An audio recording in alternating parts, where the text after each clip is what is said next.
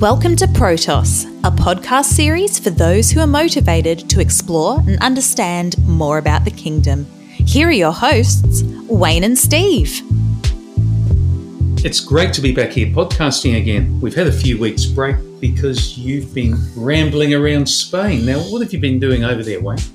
People who are regular listeners will probably be aware part of what we do is in Spain and uh, feel really privileged and honoured to be called there couldn't go for a couple of years. I don't know why. Uh, well, we're not going to go there, are we? We've been doing an online training college, uh, bilingual Spanish English, for a couple of years, and it was just a great opportunity to reconnect with people, people who are co presenters and translators, mm. and primarily just to continue those relationships and I didn't realise you are bilingual. My language skills improved. I did learn uh, Clara de Limon, which is a lemon beer, which oh, is my favourite drink. Very important. We're also going there to obviously to speak in churches, to gatherings of leaders, to see what the next steps are for us there. I don't think we're just called to have an online presence. Mm. It was very helpful for that too. Well, and of course, the college that you've developed, the online college, has been growing over there. And for people to put a face to a name would have been fantastic. Did you meet some students? Yeah, met some students. It was fun. I based myself in Santiago de Compostela, got a little apartment for a month. Beautiful. Mostly in the Galicia region and just took trains out to little towns where students were and churches and come back in the evening and ate late and uh, wandered the streets. It was just a really great experience just to get away, as most people feel. I think we just want to get away and do something. Yes, we've um, been constrained on travel for a while, so it would have been brilliant. Yeah, apart from that, just to just reconnect with some really great people and some people we're journeying with there who we really are growing closer to and loving and uh, working together on uh, what uh, God wants us to do there. I reckon time planning would have been a bit different this time around. You're no longer in a paid role in church for years, you've been running a management training consultancy business as well.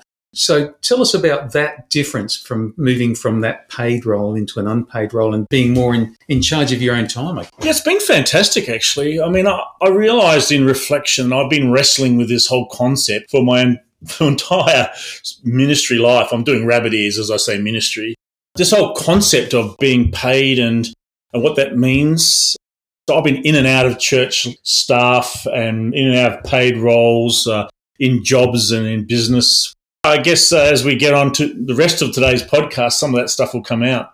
It does give greater flexibility. Most importantly for me, I think it really aligns with what I'm called to do and the message I'm called to bring and the way I'm meant to be helpful to others. I've got a deep respect for the way you and your wife have always, as far as I've seen, moved with the spirit and gone with what that leading is, irrespective of what the next foot says as far as financial security or whatever. And God has always provided. I think it's a helpful part of my personality to get bored easily. If I'm doing anything for too long, I get a bit itchy. And I found the challenge of finances, in particular at leaving church staff, is really, really helpful for my life of faith. But there must have been some concerns. I mean, you and Hillary first handed over the churches that you founded as senior pastors. Well, you were there for 13 years, I think, initially. So there must have been some concerns. What were they? Well, other people had concerns. Okay.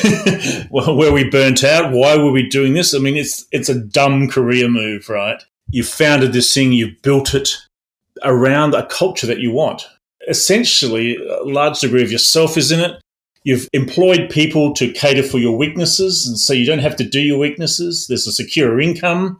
You seem to be at the pinnacle of success, and people must have been thinking, what are they thinking leaving? Yeah, because people walk into that environment and they have instant respect for you because they mm. can see the fruits of your labor around you. You're leaving financial security, you're leaving a place of respect.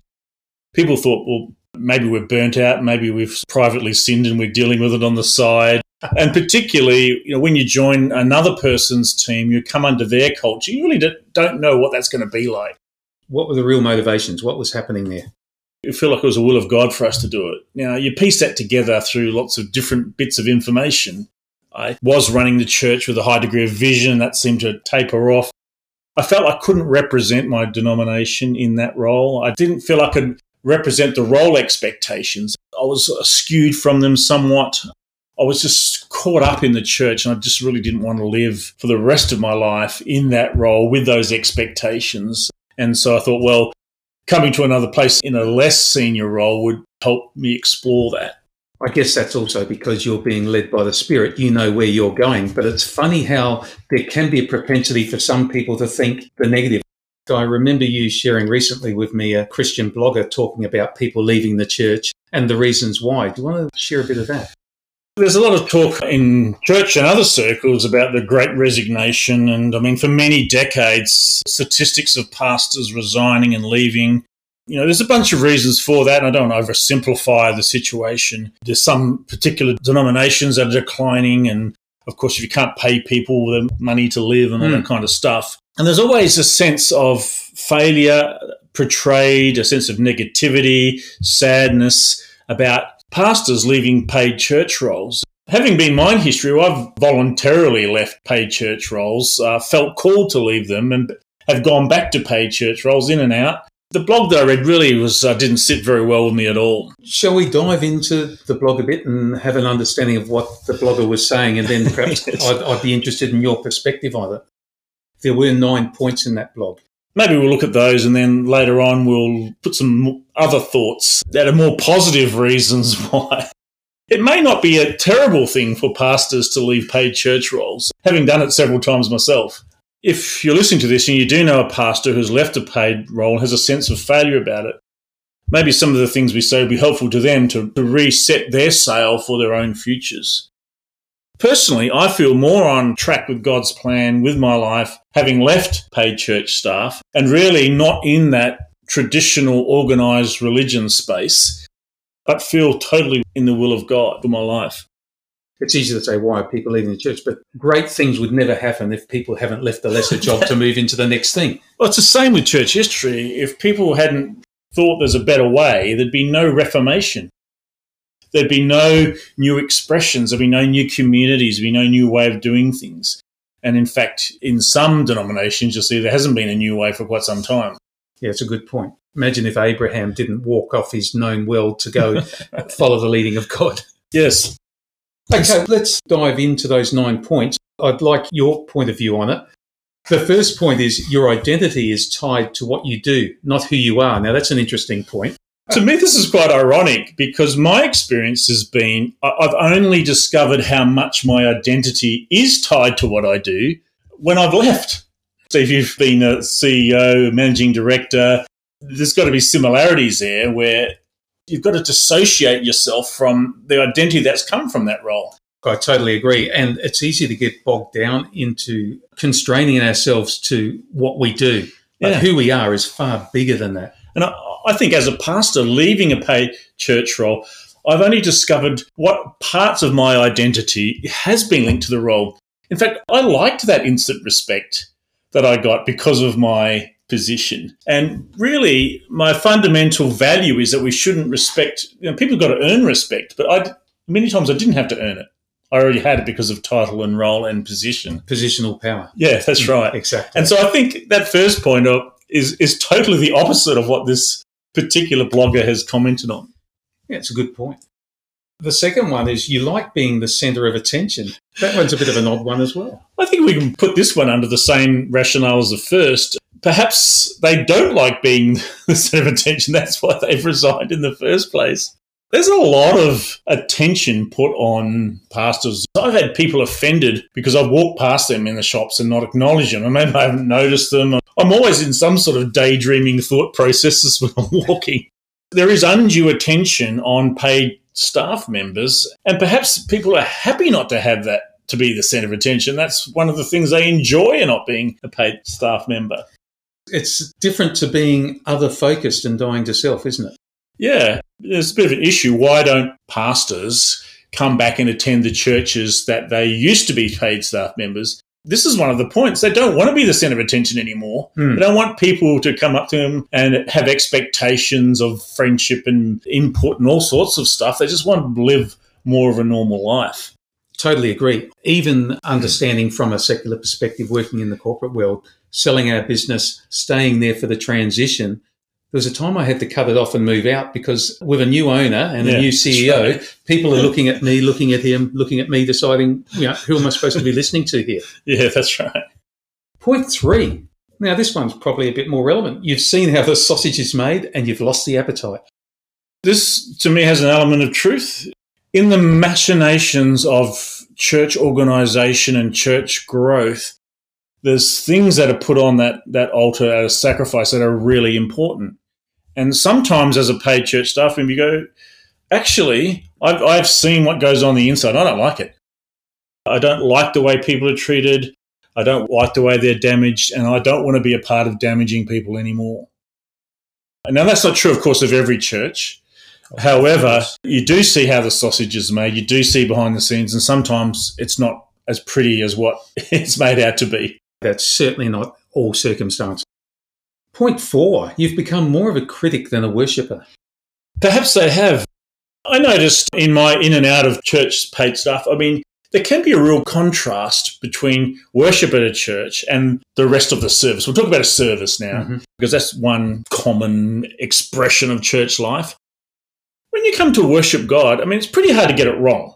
You know what I mean? Very true. There's some there's some words that I don't intentionally sing in certain songs, but in general, if you're helping people to express a love for God and be God focused, the type of music, the feel of it, if people are being encouraged to turn their heart towards God, what, what's God going to do? He's going to honor that. He's going to hmm. honor that heart of worship in the people. But then the message comes or the focus of the church comes and it can become very other focused. I've spoken to many people that contrast is too much for them. Worship is great, but then the church focus comes up after that. If you put yourself in God's position, He's not going to abandon people in worship because there's some sort of communication afterwards that against His purposes. Perhaps they are worshipping, but perhaps they're worshipping in private or in smaller groups. And perhaps they just don't want to mix those two, you know, the beautiful part of worship with what comes after.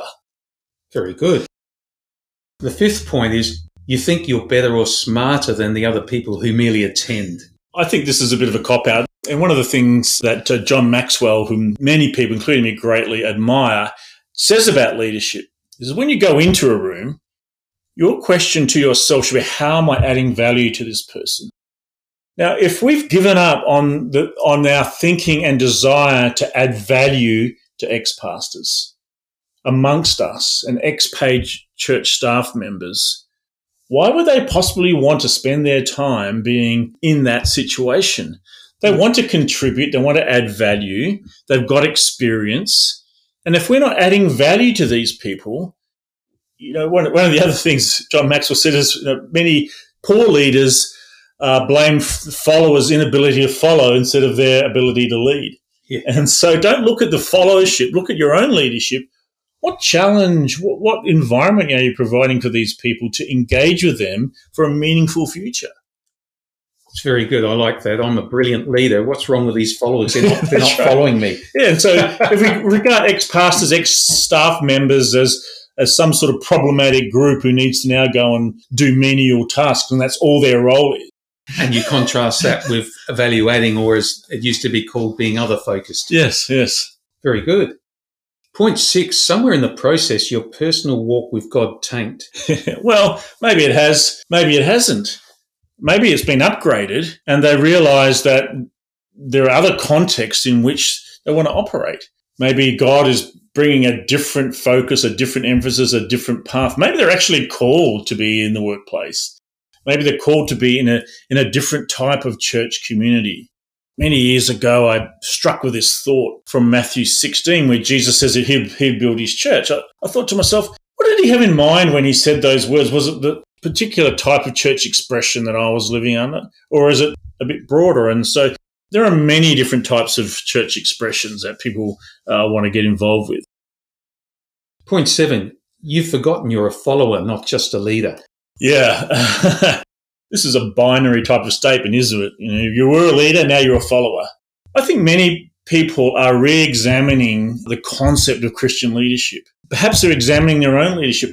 What they've been told about Christian leadership is not reflected in the scripture. I certainly find that. And it's one of the tensions that caused me to desire a new path for myself. Jesus said that, that the rulers of the Gentiles lorded over them, but not so shall be amongst you. It's not a Christian leader's role to tell people to do, it's to serve.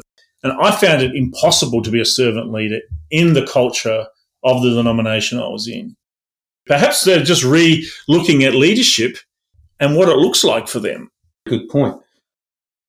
In point eight, the blogger says you're neglecting the fact that you still have a role to play.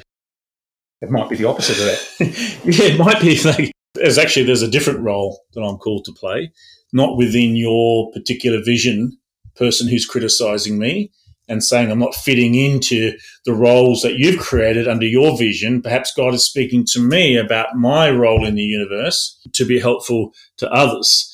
And again, different environments for them to do that. And the ninth point of the blog is that the why has died on the altar of the what and the how. Yeah. I think, again, perhaps they have a new and different view of the why. And one of those is a real re examination of what is God's mission on the earth. His mission is heaven on earth. The church is a strategy for that. The why is, is on earth as it is in heaven. The why is not the church.